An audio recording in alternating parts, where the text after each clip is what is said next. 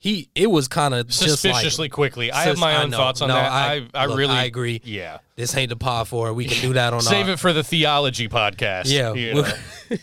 Speak Easy Studios. Speak and be heard.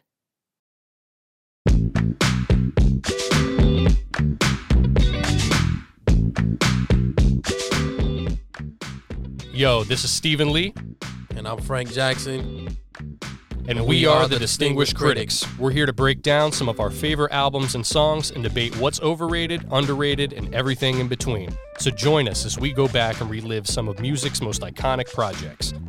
Give us a listen wherever you get your podcasts, and please remember to rate, review, subscribe, and give us those five stars. What's up, everybody, and welcome to another edition of This or That. I'm Stephen Lee, as always, joined by Frank Jackson, and today we are going to be discussing two pivotal group albums released in the year of our Lord 1995. That's right, we're talking about Bone Thugs-N-Harmony's East 1999 Eternal, released on July 25th, and Goodie Mob's debut Soul Food, released on November 7th, 1995. Frank, how you doing today, man?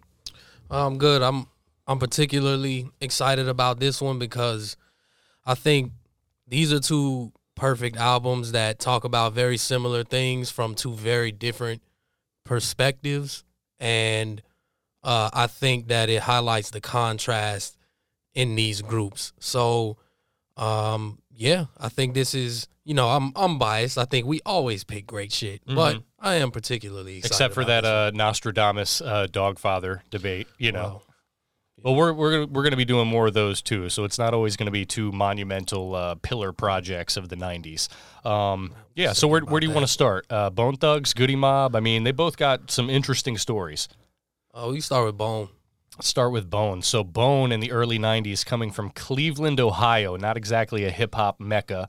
Um, no offense to Cleveland, the land, but uh, Really, a music mecca, but not a hip hop mecca. Yeah, Rock and Roll Hall of Fame, all that Yeah. good stuff is in Cleveland. But yeah, uh, in terms of 1992, 1993, I mean, it was really L.A., New York, um, and that's about it. Yeah, typicals. So You had like Luke, but uh, that's just a standalone Right. thing, really. I mean, there just wasn't, you know, you got Ghetto Boy. It was just really just splintered off random yeah, shit, little other yeah, places. other other artists would pop up, but it was there was New no York and the West Coast were the only places like the big regional scenes like that. for yeah. sure, for sure. Bone, um, yeah, Bone was scrounging and scraping in the early 90s trying to uh, push their sound and you know obviously when we're talking about 30 plus years ago i feel like the group dynamic was a little bit more in effect than certainly Yeah. what we've seen in the last 10 15 20 years Definitely. um, that's not even, that's not a thing anymore. it's not a- r&b hip-hop you just don't Yeah. see groups period but i always kind of likened bone to like the temptations in the sense that like yeah, I um, they've had they've, got some observations about that. Yeah. certainly. yeah, they they're I mean they all have their own little pocket in terms of the harmonization Yeah, they and uh, you know Bizzy Bone probably playing the role of David Ruffin in Yeah. this case you know there was always group issues and alcoholism and you know various versions of the group I mean, and their downfall was themselves. All the infighting, all of the it's just splintered off like random side projects, projects and you, then you get like a, split- wi- a wishbone project with you know, flesh like and bone you and know, like Wu Tang has all those Yeah. like subgroups Killa Beez that are weird. Like yeah uh, Bone Thugs kind of has like a similar thing For sure. where they'll just splinter off and like I'm gonna just make this album with my uncle. yeah It's like what the fuck? Okay, Uncle, it, it wasn't Uncle Charles yeah, no, it was Yeah. not him. We'll get to No. Uncle Charles We miss him. Yeah. Damn, I miss my Uncle Charles, yo. Yeah. I actually did have an Uncle Charles, but um, last I checked, he's still alive. So, Okay, yeah. Um, but Bone, yeah, Bone in the we're early. all happy to know that. okay, yeah. And if he is deceased, then I'm sorry, Uncle Charles. I miss you, you know. There you go. Bone in the early 90s, um, yeah, I mean, they were shopping their demos everywhere. They primarily out on the West Coast, right? Because you knew that nothing, at least from a hip hop perspective, was going to pop Yeah. in Cleveland. They weren't going to blow up in Cleveland. You kind of had to go to these two Yeah. major markets in order for you to even be recognized. And this is Yeah. an era, you know, pre uh, SoundCloud and pre blogs and just being able to throw you your music out there. physically carry your product somewhere. Yeah. So they always had a lot of talent, and I think that Bone, in a lot of ways, were way ahead of their time. I think Mm-hmm. that a lot of what you hear now, like certainly you could attribute it to, you know, Nelly and Ja Rule and stuff, but I, I feel like the sing songy, like true, Mm-hmm. Yeah. like singing on records and Yeah. still like actually spitting, like that kind of started with Bone to me. Yeah, and in uh in in a way that's I mean truly like sing cuz these dudes are I mean don't get it twisted like disregard the subject matter they are singing. Yeah. Like they they really are singing and yeah sure harmonizing but it's much closer to singing than it is like say what 50 Cent does. Right. Kind you know um but to to touch on your point ironically even though yeah you're you're not going to make it in Cleveland at the time. Ironically, they went out to the West Coast Mhm. to try to get their stuff to Eazy after Eazy had promised them that he would give them a call, give them a listen, and then never fulfilled that promise. Right. So they went out to the West Coast to look for him basically because they had to grind to get it. They were out there for months. Right. And then Eazy, as it turns out, was doing some shows in In Cleveland. Cleveland. Yeah, yeah, So yeah. they had to go back home, and technically, that is where they It got started. their. Yeah. That's where they got their start. So after all of that, um, they had to go to the West Coast, but ultimately the West Coast came to them, yeah. and Yeah. then There's, I There you mean, there's there's some funny stories about like their peddling demos too. I mean, like uh, I recently heard a uh, Tone Loc interview on the Art of Yeah. Dialogue, and apparently they showed up at his house at like two in the morning, like, "Hey, we're rappers," you know. Which I mean, I guess you kind of had to do that back in the day. well, but it's funny because Tone Loc would have been somebody to see back in the day. I mean, sure. Tone Loc was a big deal. yeah, Ace Ventura, Funky Cold Medina, Yeah. you know, Tone Loc. Yeah. But uh yeah, Bone Thugs, um, they I believe before they met Eazy, they had him on the phone. And they did the whole like kind of like rapid fire, like boom, bada boom, boom, boom, Yeah. like all of that. And he's like, Okay, I'm kinda interested in this. And Eazy always had an incredible ear for talent. I mean Yeah. like it goes without saying, Dr. Dre, Ice Cube, him assembling and, and really putting a stamp on NWA. More or less gave them their name, Right. Too. Kokane is another one that Ruthless kind of cultivated Yes. and put out there above the law. So Eazy, I feel like I feel like we kind of have to talk about Easy E when speaking of Bone Thugs, course. especially around this time Of period. course. Um, people correctly assess his career in like 1992 and 93 is like, man, he was like the laughing stock of hip hop, right?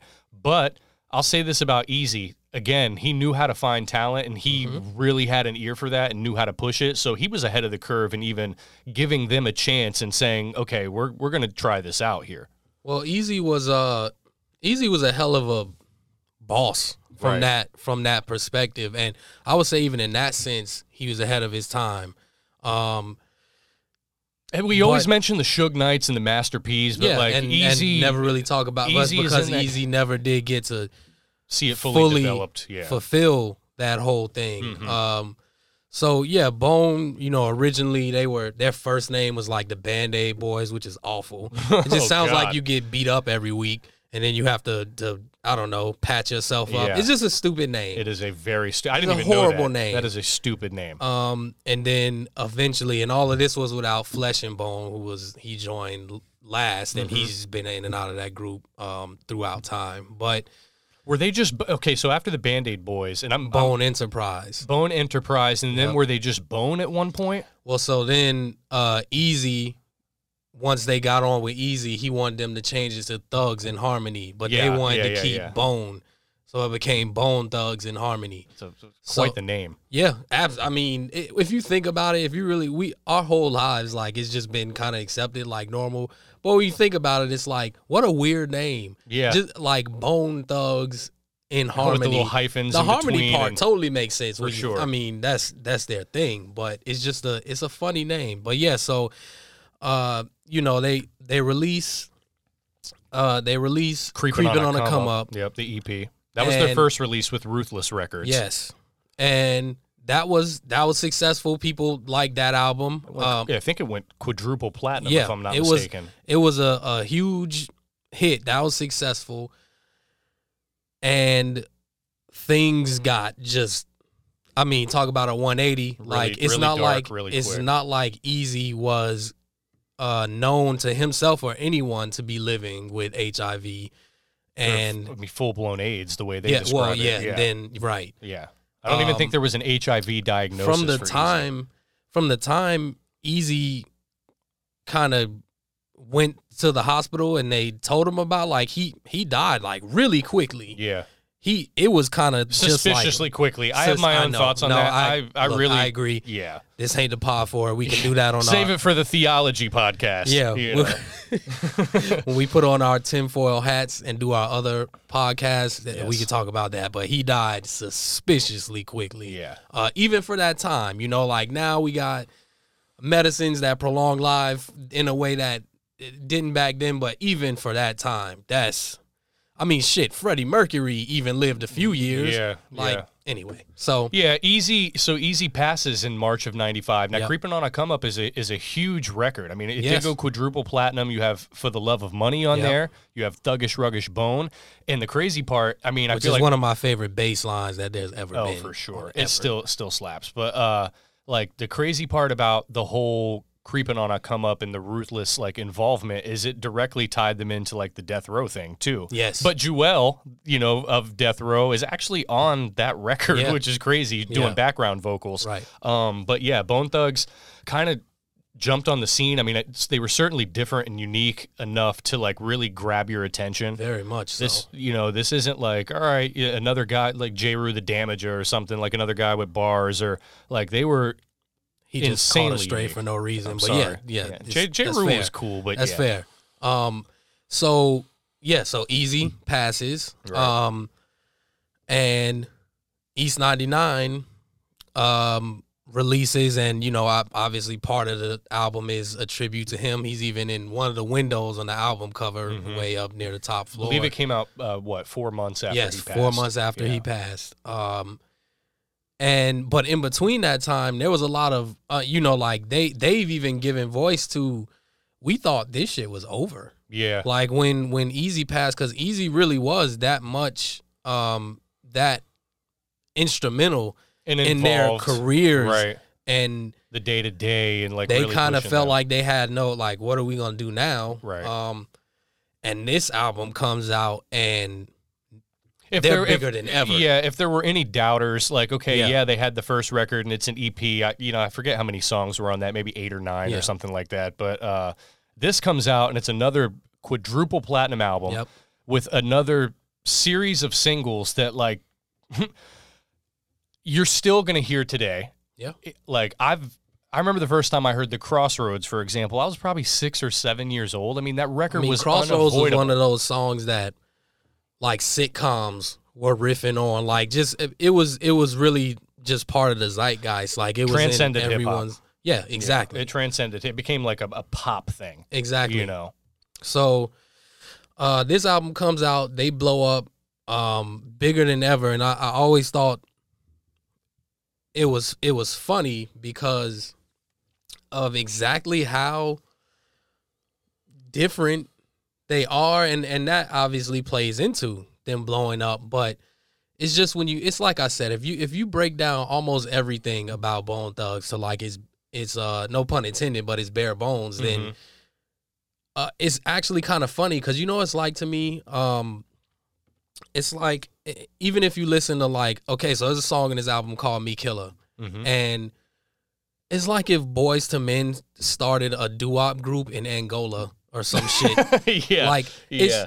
it's just, Just, the right amount of, of, of thuggishness to it. Yeah. They're talking about like the darkest, most murderous, evil, heinous shit. But they're singing it, and Yeah. it's just hilarious to me. Like it, but it sounds great. It sounds, it's still, it's aged so well. It They still were kind of a, a little bit of a horror core group when Oh, they started out. One hundred I mean, you got Mr. Ouija board on, on this album. They are singing to Ouija's. They're basically summoning dark magic on this album. They're making references to like Leatherface and Right. serial killers. And this album is so much about death and murder. And on a on a deeper level, if you will, it's just a glimpse into the mind of people growing up in that environment and how they have to get their money or how they at least feel they have to get their money and how they feel like they need to get by. And it's just about a lot of death and robbery and There's a theme of their like even if you look at later projects like Resurrection and Yeah. their- the Art of War and Yep. stuff like that, like it was always kind of a theme with them, but they because of their ability to like do the sing song thing, it, Yeah. it- you you don't You almost forget that that's what it's about. correct. It- that's exactly what I'm trying to get at. It's one of those things where like they could be they have the song Mo Murda, Mo Murda, Mo, and like which is a, a banger. a banger, right? But like the theme of this album is really, really dark, and somehow it's like their their ability to to craft these songs like kind of overshadows all of that in a good way. And speaking of Mo Murda, they used the Bootsy Collins "I'd Rather Be With You" sample on that song. I didn't even notice that. Yes, and um, that's just yet another. You know, it's one of the funniest things to me in music is when is when somebody uses a sample of something that was so beautiful and they use it for a song that's just like completely like demonic and just Yeah. evil and Yeah. and heinous. Like it, that's what One- made it yeah, even funnier. one of those examples, like I was listening to the other day, not to get too far off topic, but um, I love Gene Chandler, old like '60s Yeah. doo wop singer. He has this song called "The Duke of Earl," and it's the most doo wop song ever. But Cypress Hill flipped that into "Hand on the Pump," and it's Cy- like yeah. Cypress Hill would do exactly that Correct. to it. Yeah. Yeah. So yeah, it's just one. Of, I always found that just funny as like a, a little side thing Mm-hmm. about hip hop where people would take uh, just something that had nothing to do with anything like evil and just turn it into well Mo murder. I didn't even notice. I'm not gonna lie, and I'm usually like the guy that Yeah. would notice stuff if like you that. go watch yeah. when you listen to it now, you're gonna hear that shit Yeah, like yeah, yeah, immediately. yeah. Uh, so, um, I would say, I would say, uh, one thing that is particularly interesting to me about this album is they really aren't showing you in terms of of subject matter and content they're showing you absolutely no versatility. There is no glimmer of hope on this album. There's no First of the month, maybe being the only thing, or, the, or the, in the crossroads, eh, like yeah, just in yeah, terms but of even like, that that shit. That's just like yeah, somebody that thinks like me did this to some of my homies, and now I miss them. Like it's not all about their friends. Obviously, it's about family members. Eazy and Uncle about- Charles. Uncle Charles, of course. Shout out to him again. Yes, Um, they're talking about pets on there, and and uh, and I think uh, Layzie Layzie mentions his daughter on that song. He he had like an infant daughter who died. Um, Jesus. yeah. So somehow took an even darker turn. it did right. Yeah. So, um, but this album is so well, it's cohesive, One thing- dark, and yeah, there's so much despair, and that's all it is, right? But the thing is that what shines through is the talent. Mhm. Like it's these dudes are still some of the most talented dudes I think that have that have ever now anyone can can debate um individually how they feel about any of them. and I have some strong opinions on that. Yes.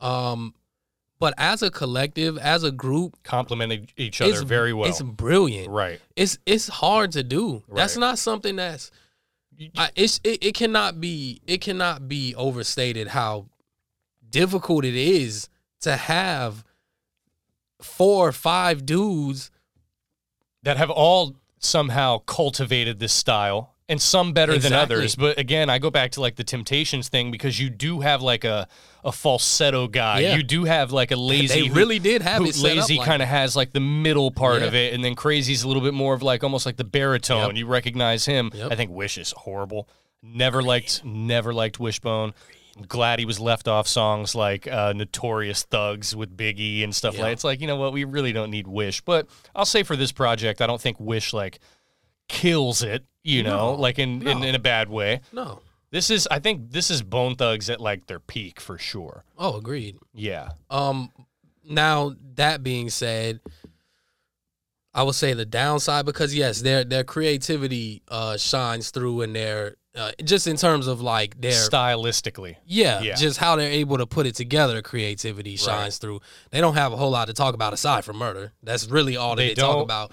But um, the downside to to them kind of being um, a one trick pony is that so much of the album just sounds like The same. one song. Yeah, and not not And it's Not- not it's not not, in a- for lack of I don't think the production sucks at all. I don't think the production sucks. I don't think the production is a strength either though. No, it's not particularly strong, but I wouldn't I wouldn't point to this and say like the production is holding this album back. I actually think the production is perfect for them. Right. Like it's it's just more so so many of the songs and, and because of what they're talking about like certain things can can make a song drastically different because the subject matter is different Right. um Even if the production were to sound sim- Similar. right. Right. Right. Right. but since they're talking about the same thing and the production is pretty similar throughout fairly Man, similar I- throughout I would say we've discussed a lot of albums on these episodes, and Yeah. this is one that kind of like really stands out in terms of man. It it and it it's not in a parliament type of way where it all sounds like one big song and you enjoy it because it's like a big groove session. Like this, just by the end of this album, it feels tiring.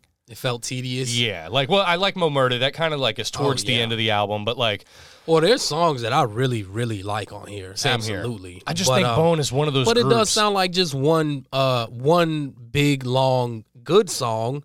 But you know, it it does become kind of uh, it's like in a tattoo. exhausting. Like it's just it just keeps poking that same spot Right. repeatedly, Right.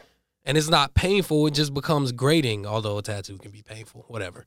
But like it's it's just more so. It's just poking. It just keeps poking you. Like okay, okay, all right, and then this is I just never viewed Bone as a group that like. Let me think of how to how to say this. Like, I don't particularly enjoy the thought of like 18 songs from Bone Thugs-N-Harmony right. because and I of think because that's what. they're they are more style than substance, Yes, and because the production is Certainly good, that because the production is good and not great, like it makes it even a it's a little bit harder to stomach all of that. I think I, I would certainly agree with that. It's the the length of the album does them no favors because they are just that one thing. Mhm. So That's why I think creeping on a come up is like such uh, like Yeah. like if you give package me it tightly like you that. give me ten to 13 Mhm. of these, Mhm. And especially because you have four, and if you're including Flesh and Bone, like you have five members on a song. So how how long are these songs, Frank? I mean, they're Yeah. four or five minutes each Yeah. song. So it's like Yep. you know what you're getting, and again, it really shines in certain spots, like uh like first of the month, like some of these Mo Murda, some of these records, but like again. After a while, you're like, I feel like I've heard this three or four songs ago. I, you do get that feeling uh, throughout the album. DJ So, U-Neek did these beats, by the way. yes, He's, Um, he's solid to me. Yeah, that and that's the that's the thing is like there's nothing particularly bad or even um below average or even just average, Mhm. I would say about this album. I think everything is at least above average on this album and I think they're crazy talented and what they're able to pull off is incredibly difficult um but it does run It's a bit long Yeah, yeah. and I'm not I don't need I don't need for every album I listen to to just be this uh super deep type of Or personal, album that whatever. has yeah. all of these different Checking subject matters and, uh, but I also am not necessarily trying to listen to uh 17 songs about and, chopping people up Like, and correct. like you know it's just kind of it's just it's just a little too much not even in terms of of goriness or, or like me saying that it's too like demonic or anything Right. that's it just gets repetitive Right. that's all it is it's Yeah. just the repetitiveness of it You can't o- overstate too how just big Bone Thugs was around this time, Oh, and, and I feel like one thing that people don't talk about, and and I wish they would give Bone a little bit more credit with, is obviously yes they've paved ways for a lot of artists that tried to do what they did and came after. Like I would argue like 3 6 around this time tried to do that but to a much lesser effect like because they don't have the rapid fire delivery. They don't have like one thing they they definitely have in common 3-6 was also i mean look at their name but that was also uh, another group who was on some more dark like demonic type of shit which is not something you really hear in hip-hop not then not now like it's Yeah. not super common thing that's just not really you could go find it if you dig hard enough. Yeah. Pun intended, you know, get your shovel, whatever. But like it's not ever gonna be a mainstream That's not something thing. that's Bone really- took it mainstream. that's not really something that's uh, popular among black people period like Mm-hmm. You know, just because we grow up with you know these super religious like family members, like eh, you know, it's it's rare to see that. Right. Um, probably more common now than it was then, but uh, so that was something that made them unique. They were and huge, man. Just to Yeah, get just to get back on that real that quick. Ouija board shit, like it's it's just like it's different. It's kind of when you listen to it, it's almost like, what the hell made them cut like come up with it when they were in the studio? They're like, we're gonna sing to a Ouija board. Mhm. Like, it's just it's kind of weird. Like they're asking it to show them like the way. Like it's just they're very very different and in a good way, um, but in in a way that I also think ran its course with people. Like aside from them getting in his in their own way, like they did, um, I think that's something that eventually would have happened anyway. yes They they are an act of the '90s that was as big as your Pac, Biggie, Nas, whoever you want to mention, Cube, whoever. And they were. They were, Yeah. if not bigger. They were on that Grammy level because they had such crossover success. But yeah, I don't think that. I don't think that they would have, um, even if, if even if they had stayed together, right? I don't think that they're the way they approach their songs and their subject matter and all of that. I don't think that that would have carried over for like a 10, 15, 20 year career where they're continuously dropping No way. excellent albums. Do you think this is a classic? yes What would you Yes, rate it it on a scale of one to ten? Because music, it, it's a classic, right? In Well, terms but of you're asking me objectively. So if you're asking me if it's a personal classic, no.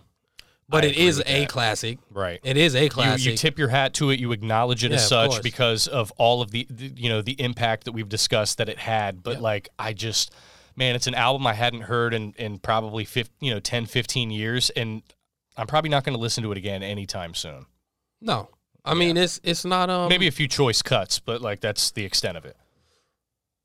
it's a it's a good album. It's a personally, it's a good album Mhm. to me. Um, I'll probably give it a seven, seven and a half. That's kind of where I have it, like a Um, seven and a half out of ten. Yeah, I mean, there's for the album itself, musically, Right. lyrically, what they're bringing to the table. I think their style elevates it a little bit because if they didn't sound as good as they did, then this album's probably a four or a five out of ten. yeah. I, I just think um Which sounds crazy to even say about East 1999, Eternal, and Bone Thugs-N-Harmony, but I don't think that a lot of this is really aged particularly well.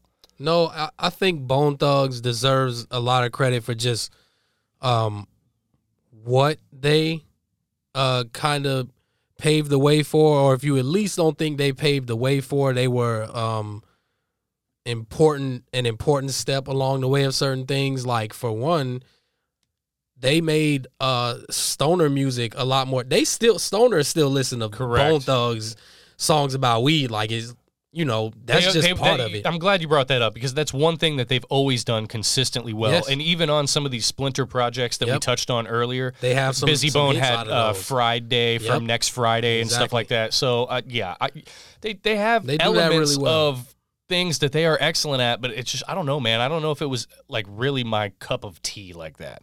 yeah. As Um, like all of the new Bone Thugs albums coming like by 2002, 3, 4 and beyond, and they had a few hits around that time. I just I was not checking for Bone Thugs-N-Harmony, no. you know. But um, you know, that being said, I think um, you know, I would I, if I were to describe it like in in sports terms, if I'm looking at like an athlete as a prospect, I would say, uh, Bone Thugs. Is what like Bo Jackson or something? Like no, they- not even comparing it to a player. Just like as a prospect, it's um high floor, low ceiling. Mm.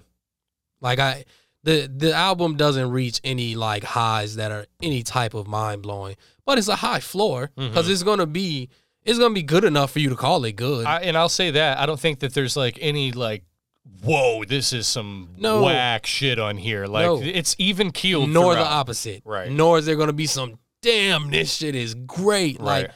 It's not gonna be either one of those things. It's gonna be, but it's also not. It's not mid.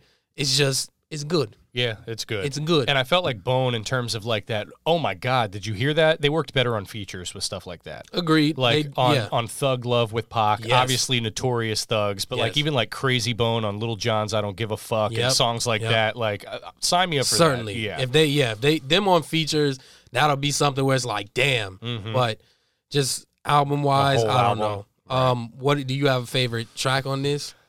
Uh, I would I would probably go Mo, Mo Murda. Mo Murda. Yeah, that's I, I like that. I like the Easy like, top three Kind of like me. the chimes in the background too, and Mhm. and I that kind of screwed up type of hook Yeah. that they start off with, Yeah. and the beat is kind of thumping, and I feel like everybody does their thing on it. So I probably do go, love the horrorcore aspect of this album. That kind of Yeah. like it's different. dark, like organ type of sound. They they do have that throughout. I do love that sound. Mhm. Um, I would probably say "Land of the Heartless" is Okay. is my favorite on the album. And and to to speak to what I was just saying about high floor, low ceiling. I do have a favorite track, but I don't have a least favorite track. I agree because I that. don't think any of them are bad. Like Nope. I can listen to all the tracks and Yeah. they're all good. Yeah, It's just that none of them are are like excellent or that creative. Right. Uh, they are. They're super talented. They're special. But the track as a whole is good. their misses are more. It's not so much like oh that's bad. It's like you forget it.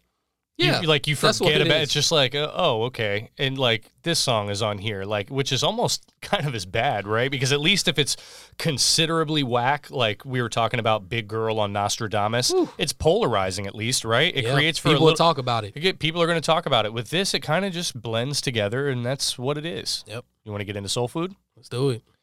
I'm going to let you tee this one off because admittedly you are we all have our strengths, right? In terms of our listenership here. You are much more privy to the entire Dungeon family um, collective and how all of that came together and even this particular album and time period. Again, released in November of 95, but they had been around for the past year and a half and a lot of this material was recorded around that time period and leading up to the late 95 release. Right. So this was uh this was organized noise. Um organized noise being the production Mhm. Uh for Yeah, I mean that kind of just sounded like well, you know, it's organized Yeah. noise. right. You want to elaborate on that? Yeah. So right. if you the don't know who the that is. production team um, that does the Dungeon Families projects. Mhm. Um, so Organized Noise had the the year prior Southern Playalistic Cadillac Music came out. That was Outkast's debut Timeless. album, and players ball. yeah, I mean just, ju- which was released as a Christmas song. Mm-hmm. Um, so Got those jingle bells in it. so the first time you heard Goodie Mob was on Get Up, Get Out, which is a great song, right? And um you kind of immediately just just hear the talent in these dudes. You immediately hear how unique CeeLo is as as just a, a standalone person. Um he he has the first verse on that and when you hear that voice immediately captures you. So Still does. Yep, still does. So uh this is now a year later or so Mhm. and and Soul Food comes out. So this album um if I could if I could just uh wax poetic for a second. The floor is yours. This album is uh I I believe in my estimation that this is one one of the most well put together pieces of art that hip hop has ever seen. I think of this album the way that people the way that people view uh, a Public Enemy or uh, a KRS One um or Common in terms of their conscious the roots Mm-hmm. in terms of in terms of having A tribe. conscious Right. Conscious rap and and really having super important and introspective and observant social commentary this album is an absolute masterpiece when it comes to that One thousand percent and agree. it it flows between that is the themes are you know it's it's macabre it's um it's it's it's ominous Mhm. it's it's, Uplifting it's spots. also in, it's also introspective Mhm. um it's self-reflective but ultimately it is uplifting you know through all of through all of that stuff it is ultimately a message. uplifting right. and the reason that I said at the beginning of this that I really enjoy the juxtaposition of these two albums is because from the Bone Thug side, you kind of have them saying this is what we do. This is where we from. This is how we got to get it. And then from Goodie Mob side, they're saying, okay, this is what we do, but why? Right. And how do we get out of that? You know what I hate about uh, really this time period in hip hop? This album and the messages throughout, like this is it, for people into socially um, conscious and aware type of hip hop, and you're going to get a message.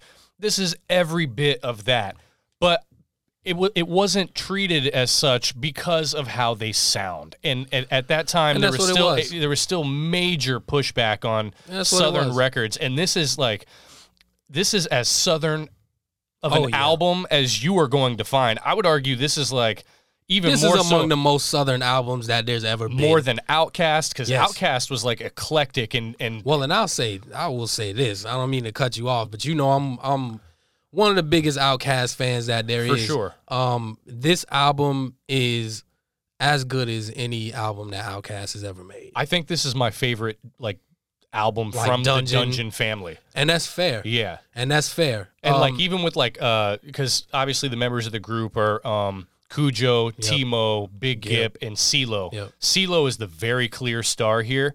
and became such. Right. I don't think that um T-Mo and Khujo and Big Gipp what they lack in the lyrical dexterity in terms of how they structure their rhymes, you feel it. Oh, their what do you delivery want is out of thumping. what do you want out of like songs like this? You want to feel especially when this is the message, right? Yes. Like when they're talking about on Yeah. songs like Cell Therapy and Guess Who and there's a lot of I deep mean- stuff here. I'd rather feel that artist than just have some rapidy rap rapper get on there and deliver it in the most technically structured way. This so to is uh this is one of the most brilliant um introspective. This is really a a, a look into the the psyche and the trauma of being a young black male and you know and from their perspective growing up in, In the what was termed the the dirty south. right. Um, first first ones to I believe ever coin Yeah, that, that, was coined. That was that was coined. on like the third song on this album. Yes. Yeah. So, but this it was really it served as it didn't matter where you were listening to it. If you grew up in this environment, Right. It's going to resonate. and I mean it really they're really really digging deep into the trauma that comes with. They're talking about, uh, you know, the the government, the police, and all of this stuff that Is this designed to that keep you in to keep Right, us here exactly. to keep us trapped Right. right. and then this is what comes from it you talk about songs like uh sesame street Mhm. and it's so real like Mm-hmm. it's it's i mean they're talking about shit like hopelessness Yeah. like being suicidal like giving up is is that kind of thing Whereas, um you know you make a mistake or you do something because of the environment you're in and now you're fa- you might go to jail forever so what do you do he uh, you know they they talk about on that song somebody that they were in jail with hanging himself Right. Because it's like well i can't i can't face being gone forever so like The L. this is this is one of those things where this album is it's it's uh, like that's why I love that it's called Soul, Food, Well, feels like because that. Like if it, I feel like it's probably the most aptly titled album that there can be. Yeah. That's exactly what this is. And and you feel these these you feel so many feelings throughout this um especially if you can relate to anything they're saying. well, But even, me, if like I, I, I can't relate to that, but even I feel like can't. the the way that they paint this, you envision it and you empathize with this, and like they're really taking you through every range of emotion in terms of all of their struggle. And yes, like I think Atlanta is primarily known as like the the D boy type of hip hop scene. There is none of that on this album. And I'm not saying that the D boy thing is bad. Like we've covered trap music. There are several classics like TM 101, like Yeah, all this stuff, you know, but soul food like when I when I think of this album, like I'm imagining like some dudes literally like getting it out of the mud here like it, it- it's the cornbread, the mac and cheese, the collard green like they give you that total south feel. I mean, it's just it, it talks about so many things that you know a lot of artists are honestly uh, afraid to even like speak on this. I mean, they even talk about stuff like like that challenge of of masculinity of having to be hard, like having to grow up Right. j- and be hard, like because you can't be seen Right. as weak. You're It's- prey if you're anything but that. So you kind of have to create this image and, and maybe eventually you Yeah. embody that and you become that, but it's not because you just wanted to do that. yeah, It's cultivated from this environment. I mean, it's it's absolutely brilliant. It's why it's why I say it's like um, it, this is this is revolution music. hmm It just sounds different. It might not be dead prez in, in terms of how they're presenting it, just but sounds different. And to me, it sounds better. That's shit is more palatable to me. Couldn't I'm gonna be more. honest with you. I'd rather listen to this than KRS One any day. yeah. So like, Because organized noise does a hell of oh, a well, job on these a- beats. As we talked about, this is this is the total opposite of Bone Thugs. And Right. That's no shot to, A to their production. unique, yeah. But this album is is impeccably produced. And it's crazy too because a lot of it is very simplistic. But Yeah, it's not but that it's- it's not that every beat has to be like so Exactly. multifaceted. It doesn't like need to have sometimes sim- twelve layers. Yeah, sometimes simplicity, like especially when you're delivering, you don't want the production to overshadow this Yes, message either. And I think that there was such a a perfect blend of that Mm-hmm. on this record because like cell therapy for example and and just real quick cell therapy is like one of my favorite singles of all time but we're talking 100%. we went from talking about bone thugs now keep in mind both of these albums were released in 1995 bone thugs their first two albums are literally 8 million out the out the door Yep. this barely pushed gold Yep. you know, I mean, maybe it's certified platinum at this point, Yeah. but like by mid 96, late 96, this was a gold album. And I feel like it was just that stigma of the South still. But That's that's what it is. Right. Um and I mean it, it can't be it can't be overstated like CeeLo CeeLo is the star of the show Mhm. and that's why he ultimately everybody, but it's having a, having a good supporting actor, Oh, well, everybody example, did like, that- yeah, everybody that, did that that thing. enhances the project too. everybody did their thing on on this album. What's your favorite Um, song? It's it's cell therapy. I would probably pick Cell Therapy, but if I had to go like 1B, I might go Goodie Bag. I was just so it's So- funny you say that. I was just about to. That's why I was talking about CeeLo. Yeah, right? 'cause he is- CeeLo uh, he's- freestyles most of that verse, And he is if not all of it. unhinged on that record. Yes, like he his is. voice is hoarse. Like you- Yeah. you, feel what he's saying. He's going to, even at like the end of even at the end of the verse, like it's almost like he, you know, how sometimes somebody be in that pocket, Right. And like they ended like, let me stop before I kill. Like yeah, yeah, it, yeah. it was yeah. that Before kind I of thing. Keep where, going off. like, Like, he could have kept going. That is sure. such a great song, and it it showcases that talent, not just from him, but from from all of them. Mhm. This is a very talented group. Like talent doesn't just mean that you that you are a lyricist, Right. that you have these punchlines, that you have the of- like. I'm wearing a Lupe shirt. Like you don't need to be Lupe. right. You, you don't need to be anything like that. Like it's your so, so much of it is your presence, your delivery, and the way that you know how to ride the beat. Mhm. And they all And can still, do that and still, perfectly. still stick to the concept of this They record. deliver the message every yes, time. every single time. Yeah. And and the flows are like again, if you're comparing this to a lot of other hip hop around the time, it is very different. And I could kind of understand why maybe initially it wasn't as digestible as like a player's ball, right? But man, run through this and tell me again. I say what they lack in in lyrical dexterity, and I'm not talking about CeeLo because CeeLo still has the bars, but like you you feel that in range and emotion in terms of their subject matter and how they're approaching each record. Um, I just I, I think that this truly is just one of the most I I don't say this about a lot of albums um for a deeper reason than uh for sonic purposes. Like there's plenty of albums I'll tell people I really think you you need to listen to this album. It's Mhm. important that you hear this album. I'll tell them that because it's just a great album. It sounds good, you know, like this is I, for for more than that. I think people just need to listen to this album because I'm not sure if you're not a Goodie Mob fan, I'm not sure that you understand exactly what they were able to accomplish on this album and the subject matter that they were able to dive into on this album and how they were able to take that kind of morbid reality and subject matter that It's they were bleak. talking about It's- is it's very bleak. bleak. It's Yeah. very bleak and it's angry Yeah. and it's angry. And they were kind of able to always turn that into something almost spiritual Mm-hmm. and uplifting. It has a very spiritual gospel type of tone That's- to it as and well. it ends in that way too. Right. The the way the album ends is very much like Right. that. Um, you know what's crazy that to me? is so Just- difficult. It almost impossible to pull off, Yes. especially especially with a four man group. Again, Yes. we're talking about groups you just don't see them anymore. So the fact that they were all to they were all able to get together and put out a record as flawless as this, because I'm going to say it is. I think this is a ten out of ten album.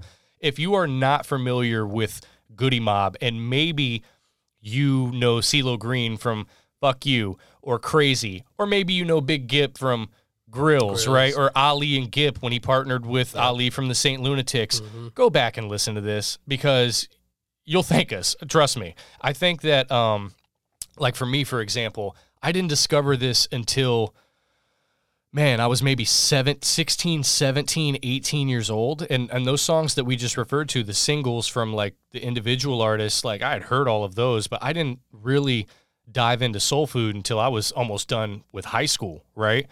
And uh, shout out to Pat, you know, our guy Pat. He's the one that actually put me on soul food. And it was just, I had a totally different perspective of every one of these members after I heard this.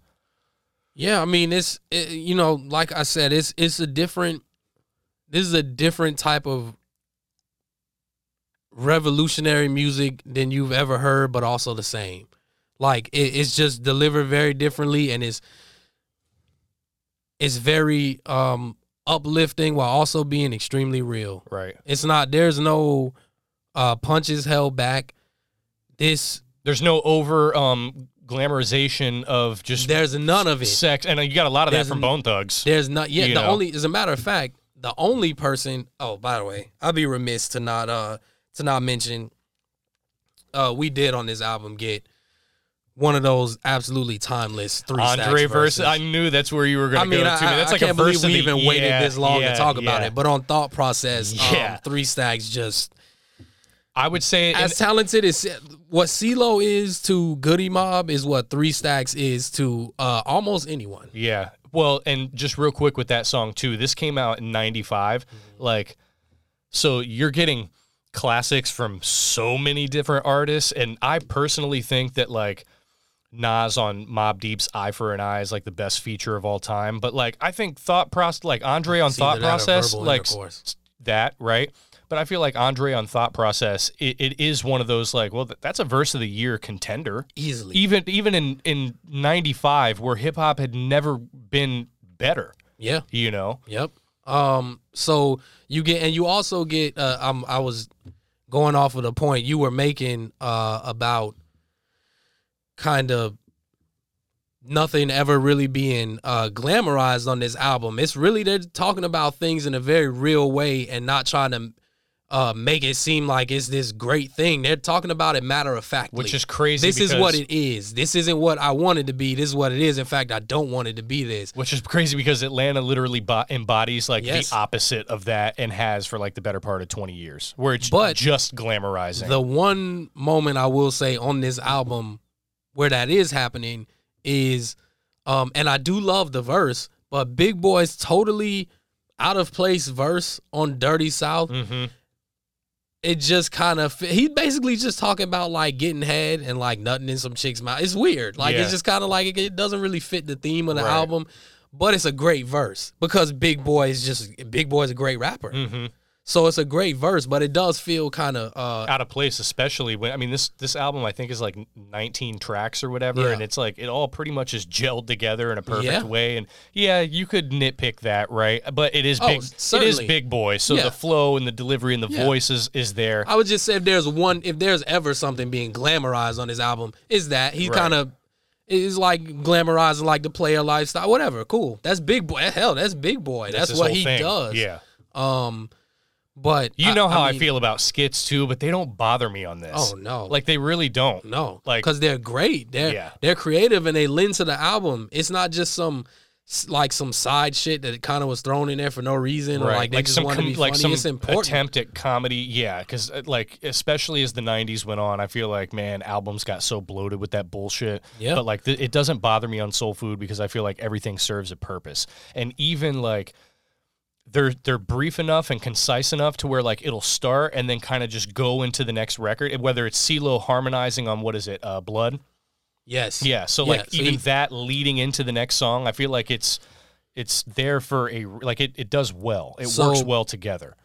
Um, it's funny you should mention that because the next song is uh live at the Omni, one million niggas inside, Yep. and that's that is a, truly a revolution song. Mm-hmm. That's like a that's like a a like storm the White House song, Right. Like Like we're sick of this shit, man. yeah, exactly. That's like the the most fed up, angry song that there Expression is of on that. there. Yes. Um, this album is amazing. It's like crazy it- how it's legitimately amazing. You know what's It's- wild to me, and Frank? Every and I mean every song is right, and it's different too. It doesn't feel it. It There's is not, like one Bone song Thugs. sounds like another. Correct at all. It, it's No. it is wild to me because we picked these two albums because they both dropped in '95. There's um heavy collective groups. heavy yes the groups um heavy cultural impact heavy commercial impact Yeah. and i hadn't listened to east 99 eternal in, in so long so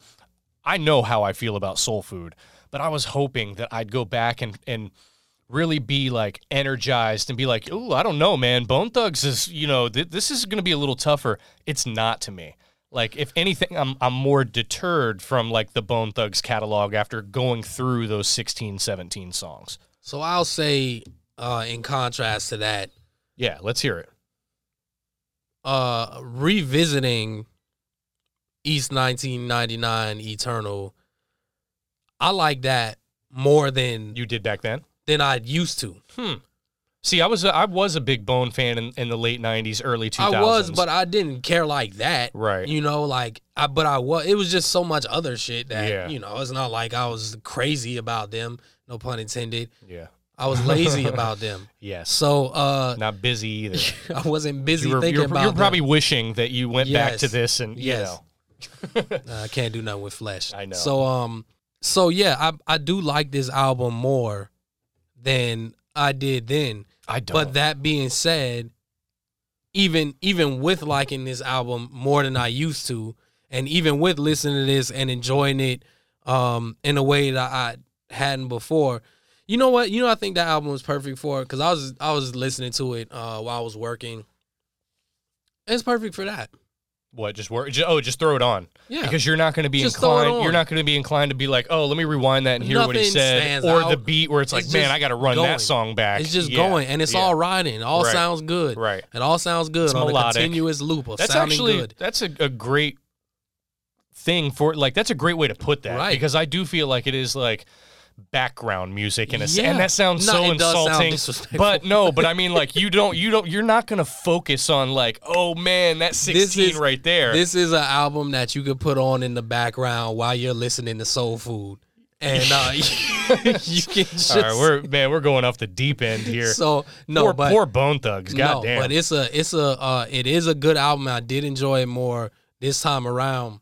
However, even with that bump that it received from me, the it's seven and a half out of ten it's still not even sniffing. soul food It's not even sniffing it. Like it's like soul food is is a a true heavyweight, mm-hmm. and I don't care how anybody feel it. Like it, I will never, I will never respect an opinion that says that this is not at least a great album. You don't have to say it's a 10 out of 10 like we feel. You don't need to feel like it's perfect, but you cannot tell me this is not a great album. Or like I, I unless you're just one of these people. Um, see the way that my brain works, and it, it might just be the the southern mentality. If you don't think this is a great album, it's just because you rather hear uh boom bap Jay Z, yeah or you know, yeah or some shit that from up north. And it's like, okay, well, I can't respect if you're just gonna come with your dusty ass uh uh Tim Boot opinion, then I can't really yeah, respect not that. if it's not like, jazz rap and or whatever it may be if you're not gonna yeah. keep an open mind and be able to to listen to all different style, like West Coast cats sound different from Northern cats, sound different from Southern cats, sound, and different places in the South sound different from other places in the South. sure. New Orleans cats don't sound like well now everybody sound like Atlanta, but, And, but well, New Orleans, except for the, New Orleans, the New or, the New Orleans sound has kind of made a, a major, Well, like the bounce sound has made. but a they comeback. they never even went New Orleans like that. I mean, uh, uh Atlanta, Yeah. like uh, Louisiana is his own thing. yeah, the- and Baton we're not just talking about New Orleans. We're talking about Baton BR. Rouge, we're yeah. talking about Shreveport. Yes. you know, Yeah. so they are their own thing, and Yeah. they never really adopt anybody else's sound. Right. But everybody else, here's where I come down on this, right? Because I, I was like a, a considerably big Bone fan back in the day. Um, I like went out of my way to buy some of Bizzy solo projects. Like I had some of these albums as they dropped in the late '90s, early 2000s. I held East 1999 on on a much higher pedestal back then, so I was kind of a little bit not let down, but it was kind of just like, man, this is this is not how I remembered Not it as, you- as now the nostalgia aspect of it. Some of it just takes me back, but like just in terms of an actual project, it's like I'm I'm looking at it like, man, it, it was all style, no substance, and I think that's why I gravitated towards it, it when I was I a think kid. that's the best way to describe it. And I think with Soul Food, it's by no means the most influential album to come from Atlanta, but I think it's the best album ever to be released from the ATL. And I'm not gonna argue with that. Right. I don't think that anybody could definitively like win that Yeah, whether- discussion I you're mean, going you- against Soul you know, Food. like you could say is uh, well, there's a million things you could say it is. Whether you went with something from Outkast, if you went with ATLiens, shit, I'm not gonna disagree with that either. or even if somebody or if you went with uh, Ludacris, or if you went with T.I., or if you went with Jeezy. Mhm. Like, there's a lot of different ways you could go. You could go with Future, but th- I'm gonna stop listening to you. So it's Fair. there's a lot of different ways that you can that you can go when it comes to Atlanta. Atlanta. By the way, Future. I know I just took that little side shot. Yeah, shot. you gotta throw this Future- in there now. Future actually, uh, it came up through the Dungeon Family. He's He's an- he's he's a late he's a late generation Dungeon Family artist. You know, like the first gen was was you know Outkast and Goodie Mob. um and and Goodie Mob, Mm-hmm. and then you had like that second generation, which was like Killer Mike.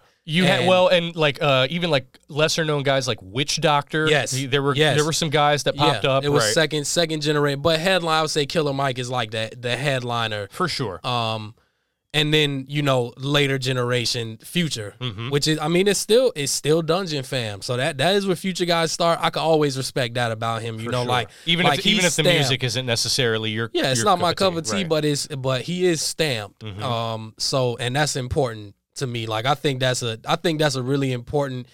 If you if you give a shit at all about organized noise and their uh and their impact, which is massive, massive on hip hop, um, I think coming up out of that collective and having that stamp, that's something that gives me a a, a certain base level of respect, for you. for sure. so um, So yeah, the clear winner this week, guys, is is Soul Food. I mean, let us know what you think in the comments. I'm sure the entire city of Cleveland is in an uproar right now, or maybe not. Maybe you can look at Soul Food and say, "Hey, this is better than anything that Bone has ever dropped," because Probably Soul Food is better than a lot of projects that anybody has ever dropped. What did you just say? Nothing.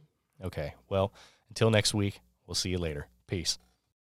Thanks for giving us a listen. Give us your feedback and let us know how you really feel. Subscribe, rate, review, and we'll see you next week. Thank you.